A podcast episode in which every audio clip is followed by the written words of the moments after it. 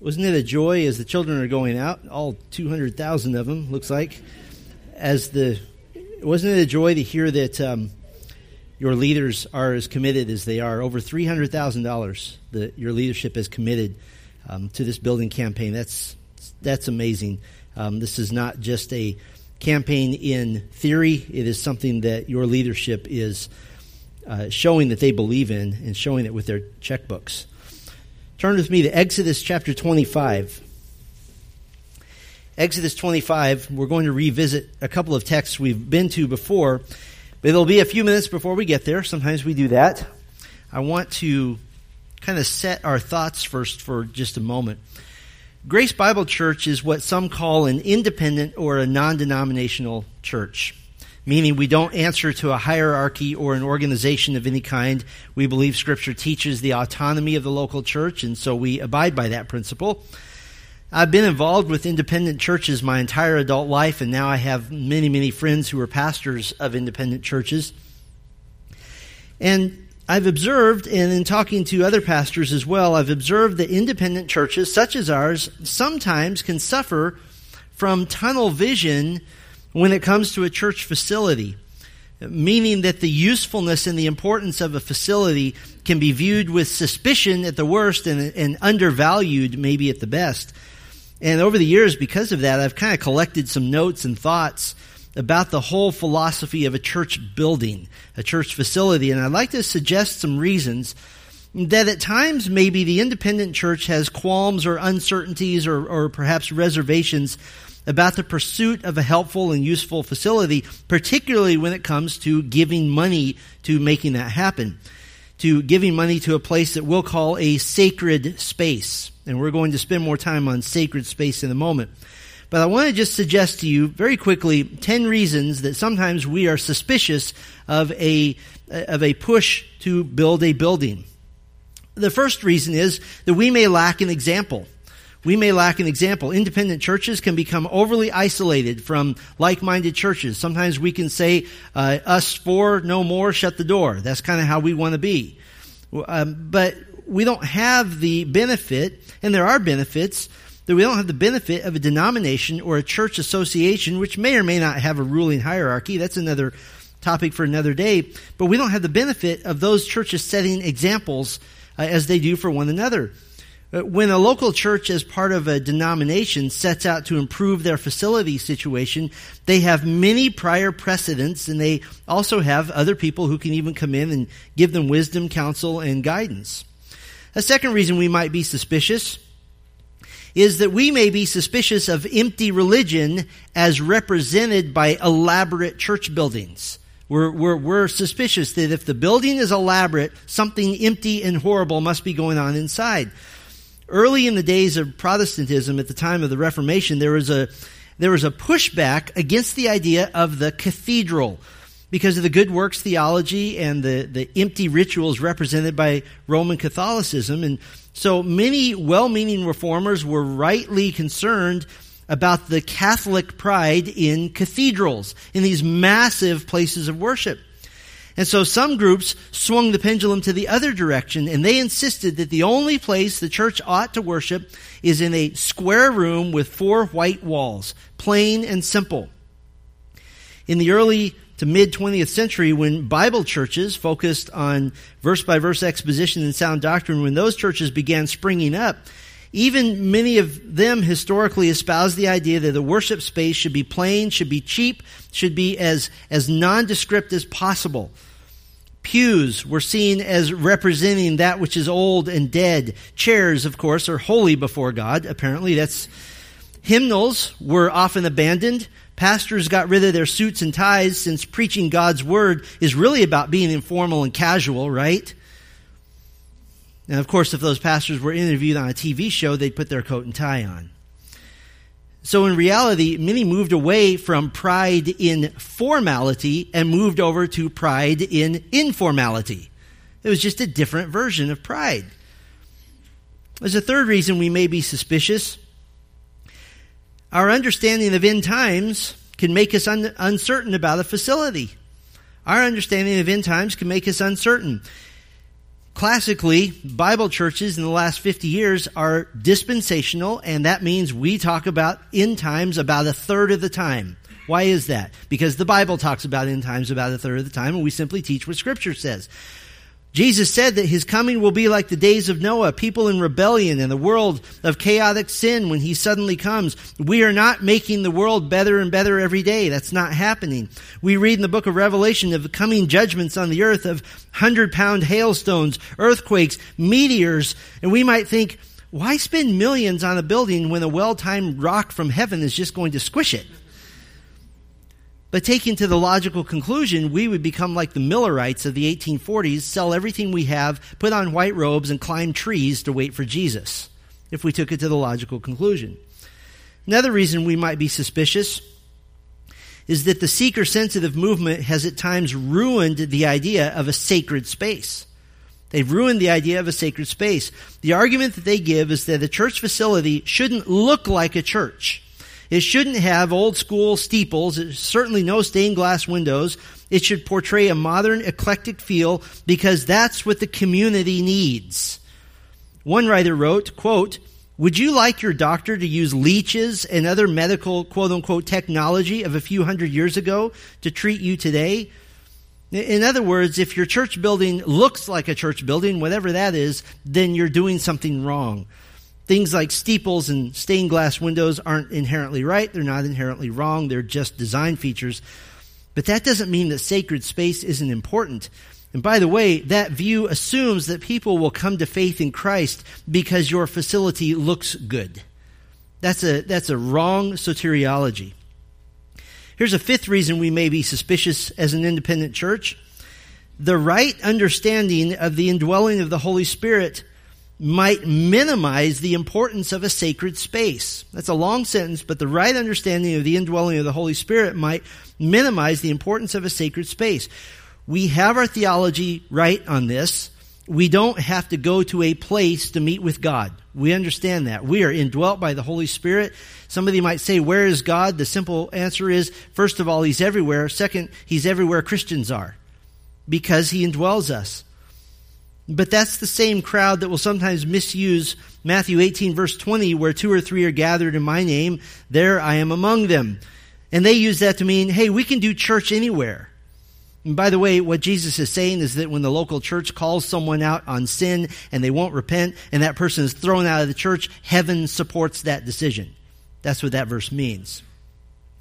But again, we see the logical conclusion of that thinking in so many, far too many many professing Christians who are arrogantly, proudly, conceitedly, haughtily, condescendingly, I have a couple more, superciliously and self-importantly saying, I don't need to be part of the local church. I can do church anywhere. That's the logical conclusion of that thinking. And so you have lone wolf believers saying, I don't need the church. I don't need to be a member of the church. Yes, we are indwelt by the Holy Spirit. Yes, technically we could gather under a big tree and call it church. Is that the pattern in Scripture? I'm going to show you that it's not. Here's a sixth reason that sometimes we are skeptical. We've been victimized by an overly romanticized idea of informality in worship. That that's somehow better. That one out of tune guitar is more spiritual than a choir and a band or an orchestra. That the word sermon is a bad word. We should say message or teaching or talk or conversation. By the way, what we have from the pulpit is not a conversation. It is you hearing God's word and making a decision to obey or disobey. It's that simple. That, that the music is meant to give you some sort of feeling instead of meant to draw your affections heavenward and to be offered as a gift to God as you review his attributes in music. That worship is something you do as a spectator with a latte. That's not okay. And because of this, the independent church can at times place a, a low value on worship, on a worship space, because worship space can promote excellence and planning and intentionality in worship. I have heard a pastor that I, I love dearly and I I cherish his ministry absolutely tearing down the idea of having a choir loft. He says, well, what a waste of space. Really? A waste of space to sing the praises of our Savior? I say that's a great use of space. Here's a seventh reason sometimes we're skeptical a cultural backlash that decor in a church building is somehow a waste of money. That somehow that's a waste of money to decorate our church. Now, we're fine spending thousands decorating our homes, right? Because we live there. But we really should save money on the church building. It should be less ornate. Well, here's just a fact. You can argue with it all you want, but it's simply a fact. The people of Israel often lived in houses made of mud bricks, and they went to worship God in a temple made of gold. That was their priority. That reflected who was most important. Here's another reason sometimes we are skeptical a cultural backlash that architecture doesn't matter a cultural backlash that architecture doesn't matter. Again, oh hey, let's just let's just buy an old 7-Eleven and we'll gut it and we'll we'll get an old gas station and we'll make that into the church. Well, the fact is is that the tabernacle and the temple were designed using architecture as a tool. It was a tool to inform the worshiper of God's greatness you proceeded from the outside to the inside courtyard where sacrifice was offered. Then you went to a holy place, and then the most holy place was at the very center. There was a, there was a progression that you followed. That when the temple was constructed, it was built to be tall, to be grand, to be overwhelming. Because tall and grand says that God is bigger than me, and I'm small.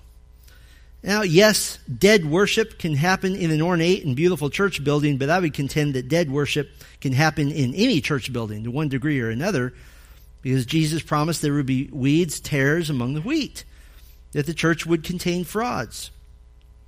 Here's a ninth reason sometimes we're skeptical the overuse of the slogan, the church is not a building. Is there anybody who actually thinks that the church is a building? Yes, unbelievers. But there's no Christian who actually believes that. The church is, of course, defined as all the saved in Christ, most of them in heaven, a few of us still on earth. That's the church.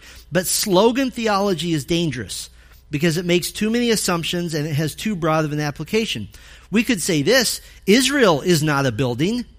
Everybody agrees with that, but God proceeded to prescribe that they have a building in which they worship Him.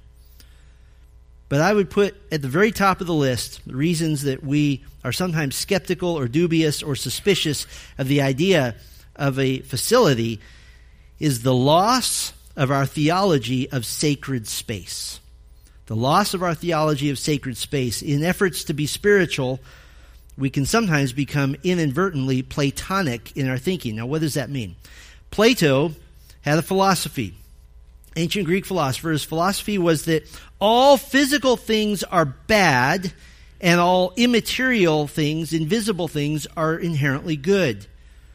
And we can begin to devalue the physical, thinking that somehow that's more spiritual. We, uh, uh what, what uh, Randy Alcorn has coined is the term Christoplatonism where Christ and Plato are now mixed together, where we say that everything spiritual is better, that the kingdom is spiritual, that our faith is merely spiritual, instead of looking to what the scripture says about things like a new heaven and a new earth and the physical things that God has given us. Where we meet doesn't matter if you say that. How you present yourself doesn't matter if we say that. What you give doesn't matter if we say that. In fact, the more informal, the more loose, the more culturally relevant we are, then the better. When God met Moses in the burning bush, did he say, Moses, let me see how you're dressed and I'm going to adjust to how you look? No, he said, Moses, take your sandals off because the place you're standing is holy ground. It became sacred space. God insisted that the space that he was worshiped in be holy unto him. Now, let me ask you this question. If sacred space is not important, why did Jesus get so angry when the temple was being misused? What did he say? He said, My Father's house is a house of prayer. In other words, it's a sacred space. Now, I wanted to lay that groundwork so that we, we could begin to really evaluate why we give specific to a church facility campaign. We've examined lots of reasons to give. I think we've made a good biblical case, but specific to our joyful generosity campaign, this morning I want to focus our attention on sacred space. doesn't God deserve worship worthy? Uh, doesn't he deserve worship that's a that's a space in a space worthy of him? Yeah, I was uh, reading an article recently that the average master bedroom suite in America today is bigger than the average house 100 years ago. We make sacred space for everything. Uh, Sylvia and I just recently moved into a house where for the first time ever we, we have our own closets. She's very happy because I can be a slob and not, not mess with her space. We have sacred space for everything and yet not necessarily for worship. So today I want to talk about giving because of God's glory. Giving because of God's glory, specifically to glorify God in and through a sacred space. To say, you're important enough for us to dedicate a space just to you. Or to put it another way, today I want to make the case for space. How about that? I want to give you three lines of evidence from Scripture. I'm going to give them to you up front. The first line of evidence a sacred space is a scriptural normality. A sacred space is a scriptural normality, and I'll repeat these for you. The second line of evidence, a sacred space is a financial priority. It's a financial priority, and the third line of evidence is that a sacred space is a spiritual necessity. It's a scriptural normality, a financial priority, and a spiritual necessity. We will get to Exodus 25 in our second line of evidence. For now, I want to just have you follow along with, with a story I'd like to tell you through the Bible. The first line of evidence, a sacred space, is a scriptural normality. Where do we see the very first sacred space in Scripture? It is the Garden of Eden, the garden which was in the land of Eden.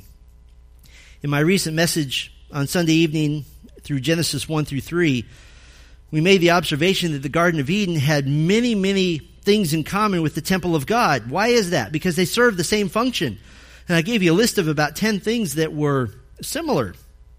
It was sacred because this was the place that the God of the universe, the God of creation, met with mankind. And the Garden of Eden was a perfect environment. It was planted by God Himself, it had all kinds of plants and flowers and trees. It was bountiful, it was beautiful. It was good for food. But how do we know this was sacred space? How do we know this was the space designated specifically for mankind to meet with God? Because when Adam sinned and his communion with God was broken, he was evicted from the sacred space. And now all communion with God would happen through a mediator. He could not be in the garden. Well, what happened to sacred spaces then? Well, the second sacred space we see in scriptures we would just call altars and shrines. Altars and shrines. God would continue to show grace to, to many. His kingdom plan, as we've been studying on Sunday evenings, would still be progressing forward. And so we see mankind now meeting with God in lesser sacred spaces, which were still to be considered a holy place. Now, this didn't mean that God is not omnipresent, that He's not everywhere present, but the identification of a specific meeting place provided a, a, tangible understanding of the weightiness and the importance of what it means to commune with the holy God of creation. That, that you, you're not informal with Him, you are formal with Him in your meeting with Him.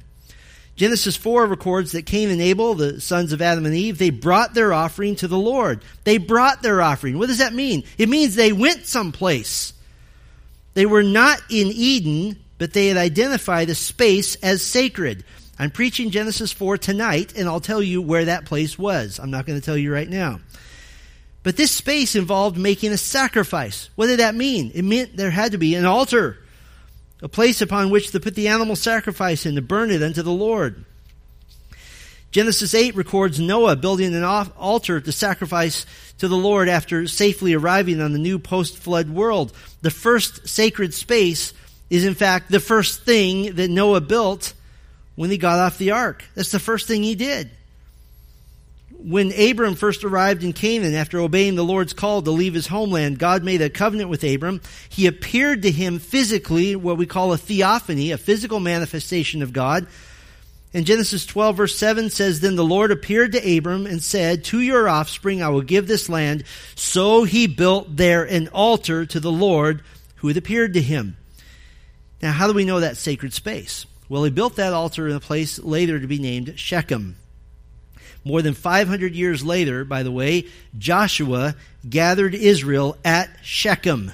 because it was the holy place where Abram had met with God. Well, after building the altar at Shechem, Genesis 12:8 says, "From there, this is Abram, he moved to the hill country on the east of Bethel and pitched his tent with Bethel on the west and Ai in the east, and there he built an altar to the Lord and called upon the name of the Lord." Abram revisited Bethel after he had gone to Egypt, and Genesis 13 says he worshiped the Lord there. Bethel becomes very, very important. Abram's grandson, Jacob, on his way to Haran as a young man, he rested at Bethel, and it was there that he saw the vision of the ladder to heaven and was reminded by God that this land would be filled to overflowing with all of his descendants. And Jacob cried out in Genesis 28:16, "Surely the Lord is in this place." And in the next verse, he was afraid and said, How awesome is this place! This is none other than the house of God, and this is the gate of heaven. So Jacob built a pillar there in Genesis 28 to commemorate this space as the house of God, which is in fact what the name Bethel means, the house of God. Many years later, when Jacob was returning from Haran and he stopped once again at Bethel, God changed Jacob's name to Israel and reiterated that Jacob would sire a nation and would give rise to kings. Jacob set up another pillar and offered an offering at that pillar, and so that became a sacred space. Well, as we trace this story of sacred space through Scripture, we come to a third sacred space, one you're probably more familiar with a tabernacle, the tabernacle of Israel, a, a traveling worship center. And listen, this was no Coleman four man tent here. This was a significant space. Exodus 26 tells us that it was to be constructed of 10 massive curtains of fine linen, blue, purple, and scarlet yarns. The curtains were to be embroidered with cherubim, the angels who are always at God's throne. The clasps that hold the curtains together were to be made of gold. Goat's hair was to be used for the covering for the tent, connected by clasps of bronze. The frames for the tabernacle were to be made of acacia wood, which is much harder even than oak and other hardwoods. The frames were to have bases made of silver, and that's just the outside. God gives so much more ornate detail about every part of this structure, and that's just the traveling version. That, that's the, the portable version of a sacred space. The fourth sacred space we see in Scripture is the Temple of Jerusalem, which we could spend many weeks talking about, but the temple was prepared uh, for by King David, with David raising and giving mass quantities of money for the temple, and, and it would be built by his son Solomon.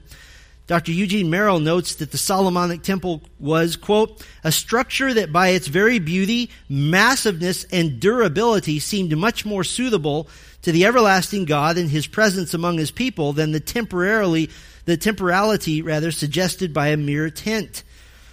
As a matter of fact, in his lifetime, King David said in 2 Samuel 7, verse 2, See now, I dwell in a house of cedar, but the ark of God dwells in a tent.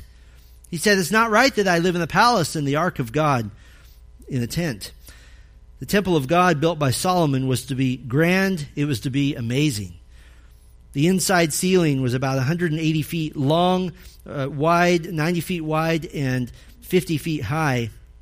The highest point on the temple was about 20 stories high.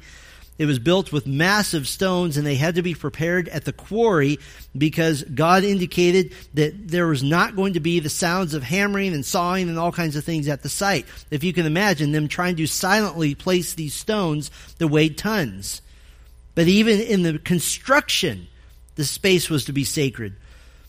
The inner sanctuary floors, walls, and ceilings were all of cypress and cedar, and on the cedar was to be carved gourds and blooming flowers. The innermost sanctuary was a cube. It was 30 feet high, wide, and long, and it was completely overlaid with gold. And if you do the math, that's 5,400 square feet of gold plating.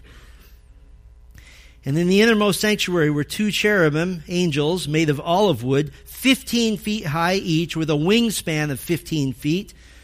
And all around the walls were carved angels everywhere, palm trees, flowers. On the outer part of the building, it was decorated with carved pomegranates. Now, the question you might have is, what's with all the gold, the cedar, the cypress, the palm trees, the flowers, the pomegranates? What was the first sacred space? It was the Garden of Eden. The temple of God was meant to be Number one, a reminder of paradise lost. And number two, a looking ahead to what will be restored. It is to be Eden on earth. And when the temple was finished, it was dedicated, and all the priests of God went to the holy place, not the innermost sanctuary, but just the area outside it, to be dedicated. And listen to the description of what worship in the temple of God was like. Second Chronicles 5 says this. And when the priests came out of the holy place, for all the priests who were present had consecrated themselves without regard to their divisions, and all the Levitical singers, Asaph, Heman, and Jeduthun, their sons and kinsmen, arrayed in fine linen, meaning they're dressed up, with cymbals and harps and lyres, stood east of the altar with 120 priests who were trumpeters, and it was the duty of the trumpeters and singers to make themselves heard in unison in praise and thanksgiving to the Lord. And when the song was raised with trumpets and cymbals and other musical instruments in praise to the Lord, for he is good, for his steadfast love endures forever. The house, the house of the Lord was filled with a cloud so that the priests could not stand to minister because of the cloud, for the glory of the Lord filled the house of God. That, brothers and sisters, is sacred space. That is not sitting under a tree with a coffee saying, let's call this church. But now, under the new covenant in Christ, where did the church also want to gather? They also wanted to gather at the temple. Why? Well, because they're worshiping the same God, just under a new covenant. They're worshiping the same God. And so, in fact, the new church in Jerusalem gathered in the outer courts of the temple in massive numbers of many thousands. But then persecution began. Stephen was executed by the council. It resulted in the dispersing of many of the Jerusalem Christians, and now meeting at the temple became almost impossible. Christians often tried to use the Jewish synagogues to gather as well. In Ephesus, Paul proclaimed the gospel to the Jews in the synagogue, which would be just a small meeting place. But he had, a, had great opposition there, and the true believers in Christ followed Paul out of the synagogue and they met in the hall of Tyrannus, which was a lecture hall or a school. The church at Corinth met in the home of Philemon. The church at Laodicea met in the house of Nympha. The church in Rome, or at least part of it, met in the house of Priscilla and Aquila. And so, for a long time, the church of Jesus Christ, for all intents and purposes, had no sacred space. And when persecution really became deadly under the reign of Nero and his successors, having a sacred space anywhere in the Roman Empire became virtually impossible. Early in the fourth century, Christianity was deemed legal, and guess what churches started doing? They started building churches, church buildings everywhere. And churches in the fourth century, fifth century, and sixth century just started springing up like crazy.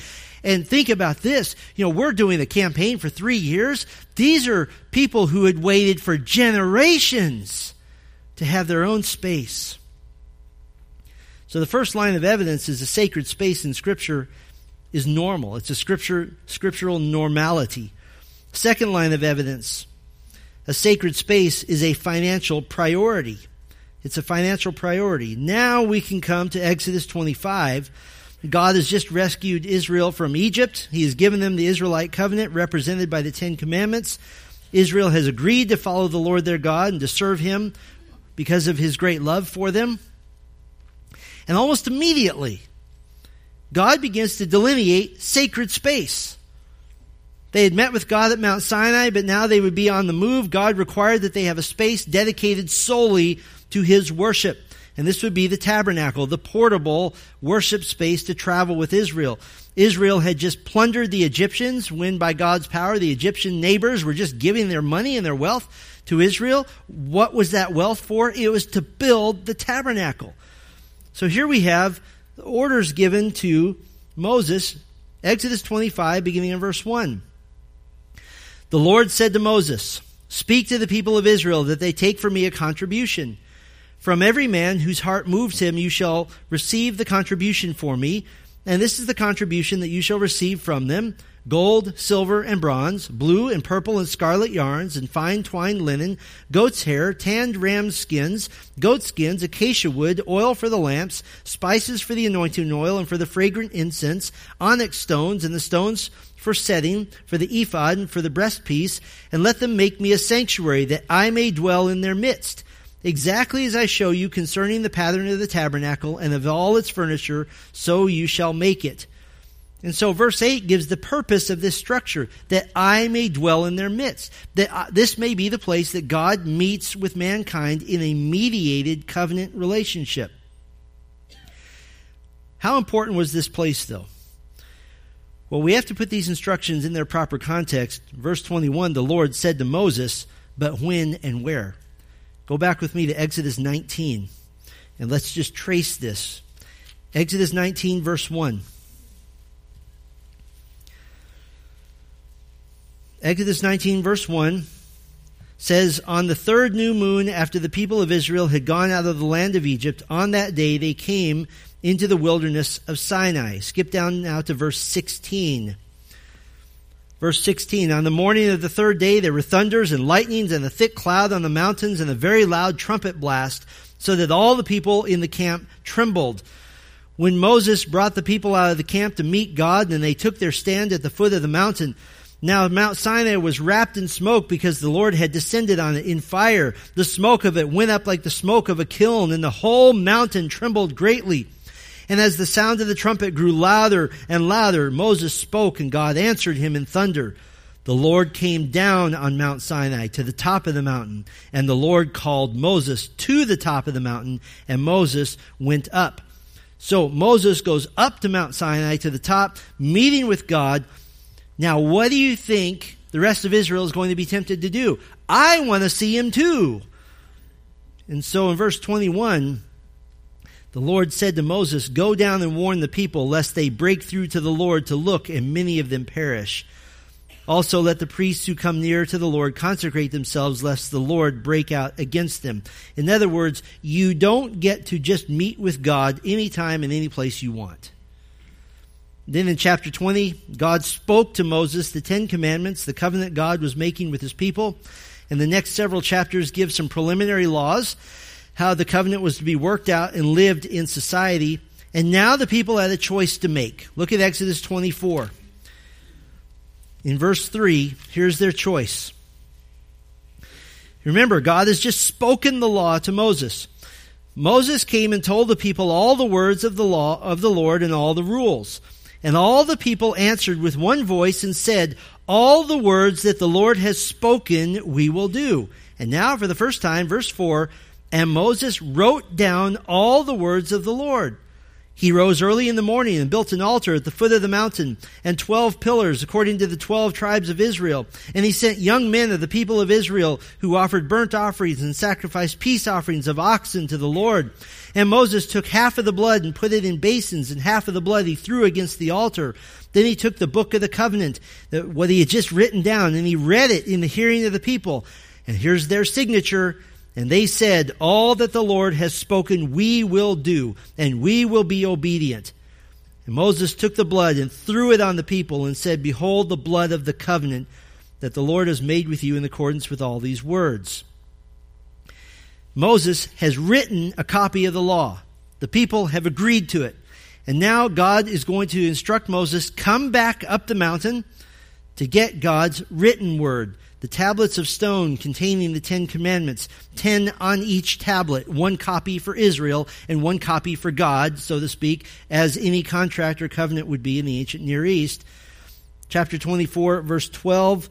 The Lord said to Moses, Come up to me on the mountain and wait there that I may give you the tablets of stone with the law and the commandment which I have written for their instruction. And then verse 17, now the appearance of the glory of the Lord was like a devouring fire on the top of the mountain in the sight of the people of Israel. Moses entered the cloud and went up on the mountain, and Moses was on the mountain 40 days and 40 nights. And what do you think the first thing God told Moses was? How important was his holiness and the ability of people to meet with God? The Lord said to Moses, Speak to the people of Israel that they take from me a contribution. For what? For the sanctuary. It's the first thing when Moses went back up the mountain. And then now, from Exodus 25 all the way through chapter 30, God gives the specific details, the design elements of the tabernacle. It's ornate, it's intricate. Turn with me to Exodus 31. Exodus 31, the very end of the chapter. And we see now one of the greatest moments in human history when God communicates in written form to his people. Chapter 31, verse 18. And he gave to Moses, when he had finished speaking with him on Mount Sinai, the two tablets of the testimony, tablets of stone, written with the finger of God. Now, you remember the very first instruction God gave to Moses concerning the people. Exodus 25. Take a contribution, receive an offering from the wealth of the people for a sanctuary. But already, before Moses even had a chance to get down off the mountain that second time, what were they doing? Exodus 32, when the people saw that Moses delayed to come down from the mountain, the people gathered themselves together to Aaron and said to him, Up, make us gods who shall go before us. As for this man, as for this Moses, the man who brought us up out of the land of Egypt, we do not know what has become of him. So Aaron said to them, Take off the rings of gold that are in the ears of your wives, your sons, and your daughters, and bring them to me. So all the people took off the rings of gold that were in their ears and brought them to Aaron. And he fashioned the gold from their hand, and he received the gold from their hand and fashioned it with a graving tool and made a golden calf. And they said, These are your gods, O Israel, who brought you up out of the land of Egypt. When Aaron saw this, he built an altar before it, and Aaron made a proclamation and said, Tomorrow shall be a feast to the Lord. And they rose up early the next day and offered burnt offerings and brought peace offerings, and the people sat down to eat and drink and rose up to play. Instead of using their wealth to make a sanctuary to rightly worship the living God, they used their wealth to already violate the first and second commandments to have no other gods and to not make an image of any kind they even made an image that was supposed to represent God. Aaron even said in verse 6 Tomorrow shall be a feast to the Lord, in Hebrew, to Yahweh. Specifically, what he said, don't do this. Well, God told Moses, You better get down there. In verse 7, God's people had already broken the covenant, so Moses shattered the two tablets, in essence, tearing up the contract that God had so graciously made. God disciplined Israel severely, 3,000 men dying at the sword at God's command. And then God stunned Moses and he stunned the people. He told them in chapter 33, Go to the land I have promised you, but I am not going with you. Chapter 33, verse 4 When the people heard this disastrous word, they mourned. But Moses interceded on behalf of the people. He appealed to God on the basis of God's own glory. Look with me at chapter 33, beginning in verse 15. He appeals on the basis of God's glory. Verse 15. And he said to him, If your presence will not go with me, do not bring us up from here, for how shall it be known that I have found favor in your sight, I and your people? Is it not in your going with us, so that we are distinct, I and your people, from every other people on the face of the earth? And so Moses requests to see the glory of God as confirmation that God would in fact be with Israel. So Moses went back up Mount Sinai. He received two new tablets. God showed his glory to Moses by proclaiming with words his great glory. Chapter 34, look with me at verse 6.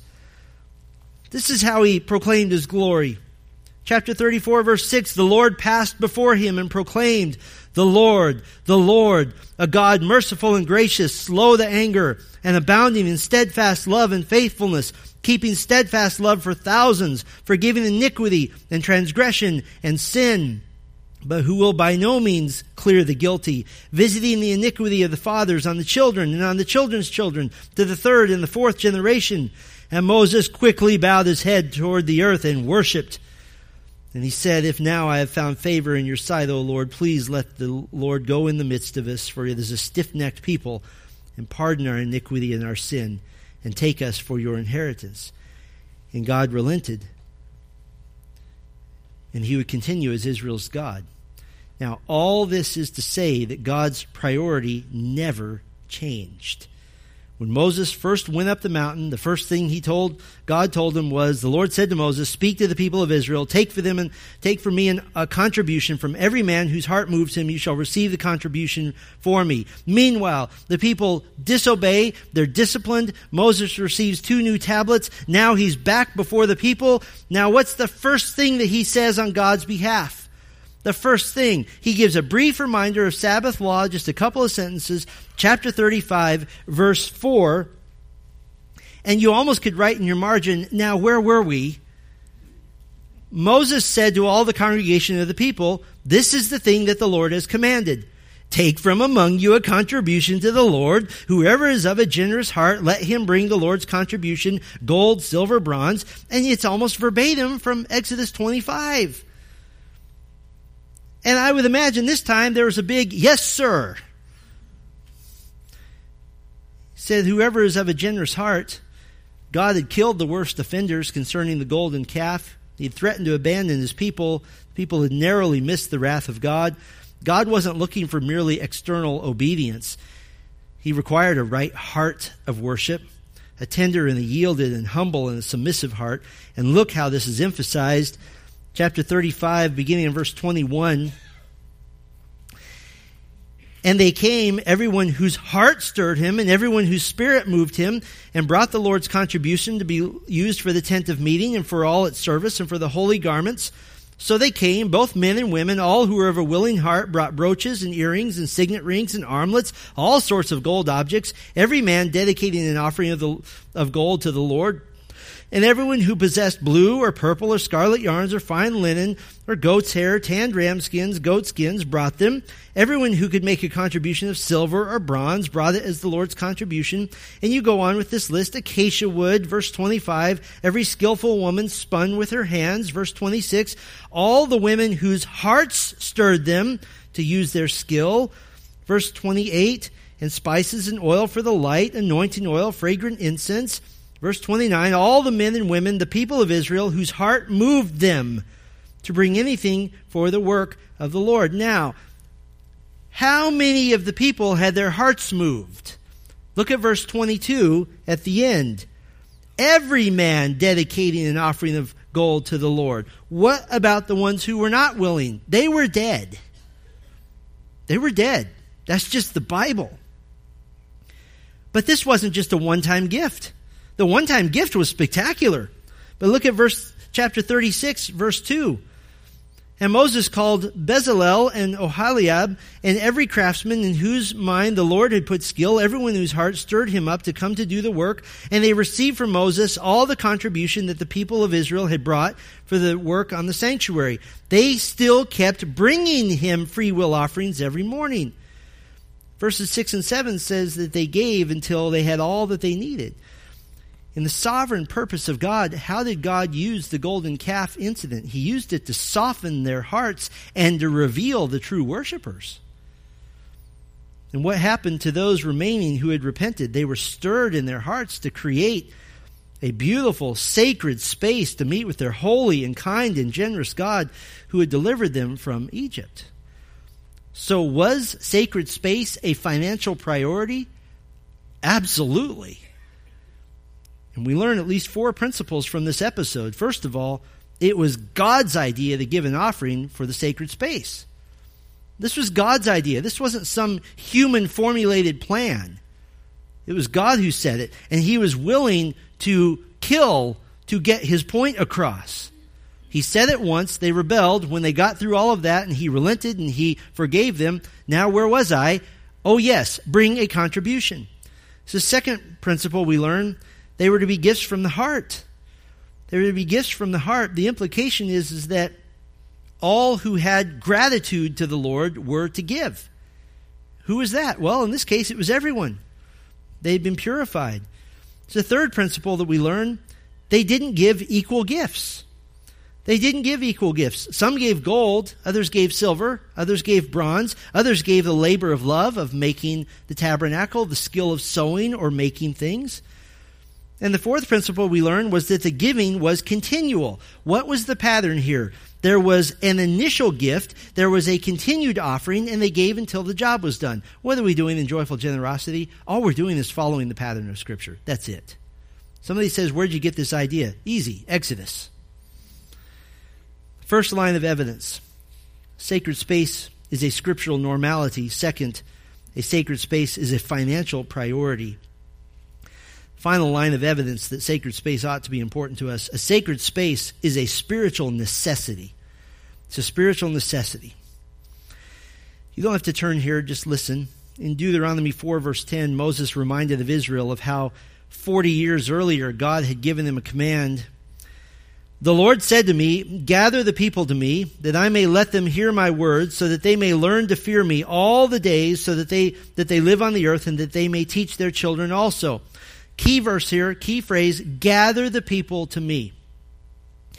Now, in our individualistic cultural thinking, we generally hear the word gather primarily in functional terms, as a functional command. That the primary reason for the assembly was to simply facilitate the hearing of God's word. The assembly was simply a means to that end, the only means possible in that culture. In that culture, if they didn't assemble, they couldn't hear God's word. It was very simplistic.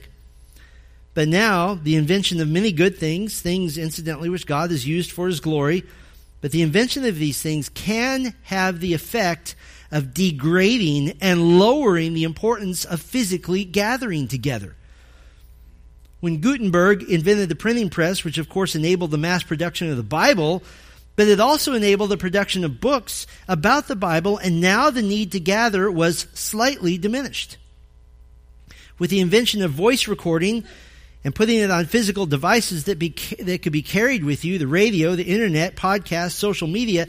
Now I can listen to the Word of God preached anytime, anywhere. And of course, this is a wonderful tool and a wonderful way to spread the gospel. But it has had an unintended, terrible impact on the importance of gathering together. Now you can be part of a pseudo gathering. Now you can be part of an electronic gathering. There are men now calling themselves online church pastors. That is an oxymoron. You can be with the church or you can be online. You cannot be both. When I worked in the development department at the Master's Seminary, I got people who would call me from all over the world, and, and I heard this a lot. They would say, I don't like any of the churches in my area, so John MacArthur is my pastor. I listen to him on the radio. And I would always ask, May I tell you something in love? John MacArthur's not your pastor. He doesn't know your name. He's never set eyes on you. He can't be your pastor. He can't be your shepherd. You were to gather with the church.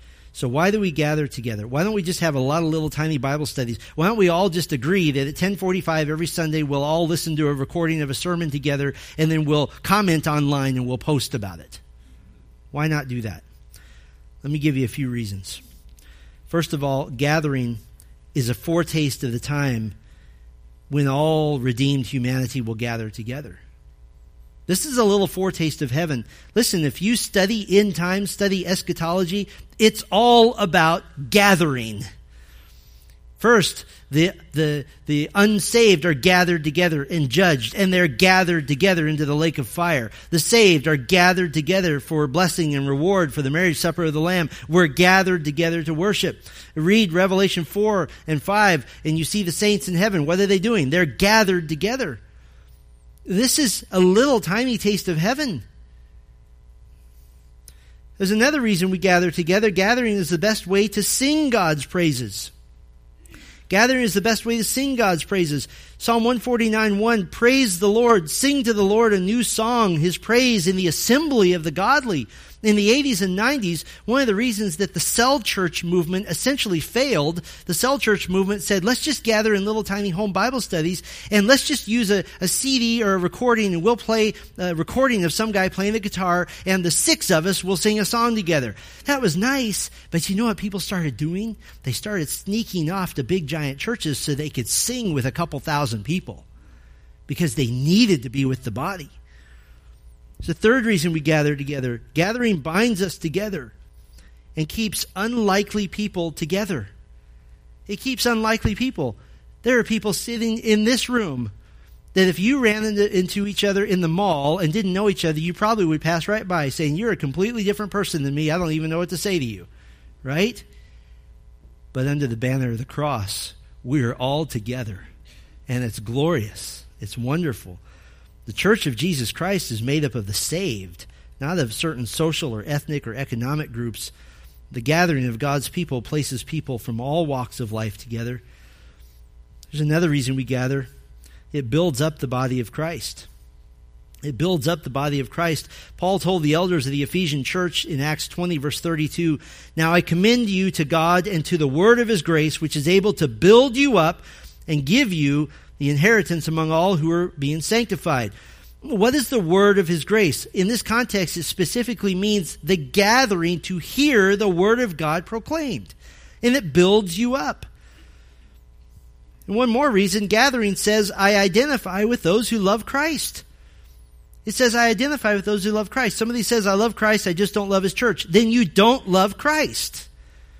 That's like saying, I love myself, I just hate my entire everything. Doesn't make sense. 1 John 2:19 They went out from us but they were not of us for if they had been of us they would have continued with us but they went out that it might become plain that they are not all of us. Somebody says I don't need the local church. Well, you're also saying I don't need Christ. Those two go hand in hand. A sacred space is a spiritual necessity.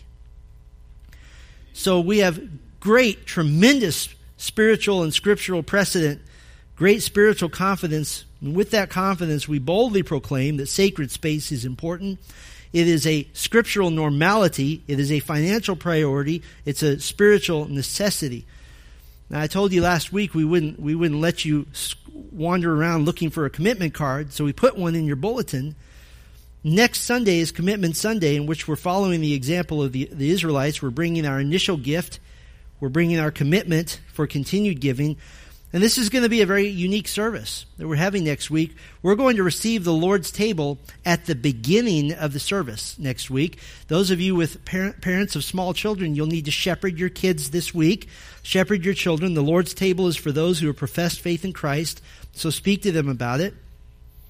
We will also receive our normal offering as usual next Sunday, but then at the end of the service, we'll receive a second offering. And that's the time to give your initial joyful generosity offering and your commitment card. And we're going to sing together. We're going to do something upbeat and, and joyful and heavenly. We've made a very strong case that we give what is in our hearts to give. There's no compulsion. There's no manipulation. Just give what you believe the Lord would have you to give in light of all that you've learned in the last weeks. And we ultimately give for God's glory. Two weeks after that, on Celebration Sunday, March 24th, we'll have our normal worship service, but at the end, we're going to get everybody from the classrooms and all the teachers, and we'll get everybody down here, and we'll see what you have decided to do along with the Lord, what the Lord has done through us. The children and youth ministries have been gathering funds in a coin drive for an initial gift. The women's retreat that we just had had a spontaneous auction that raised an amount of money um, for the building fund.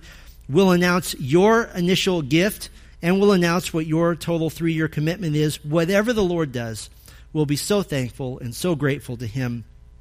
And then just to celebrate and to enjoy each other, we'll serve you lunch and we'll eat picnic style. Wherever you want, just, just come in here. If your small kids spill drinks, you can pay for the new carpet, whatever you want.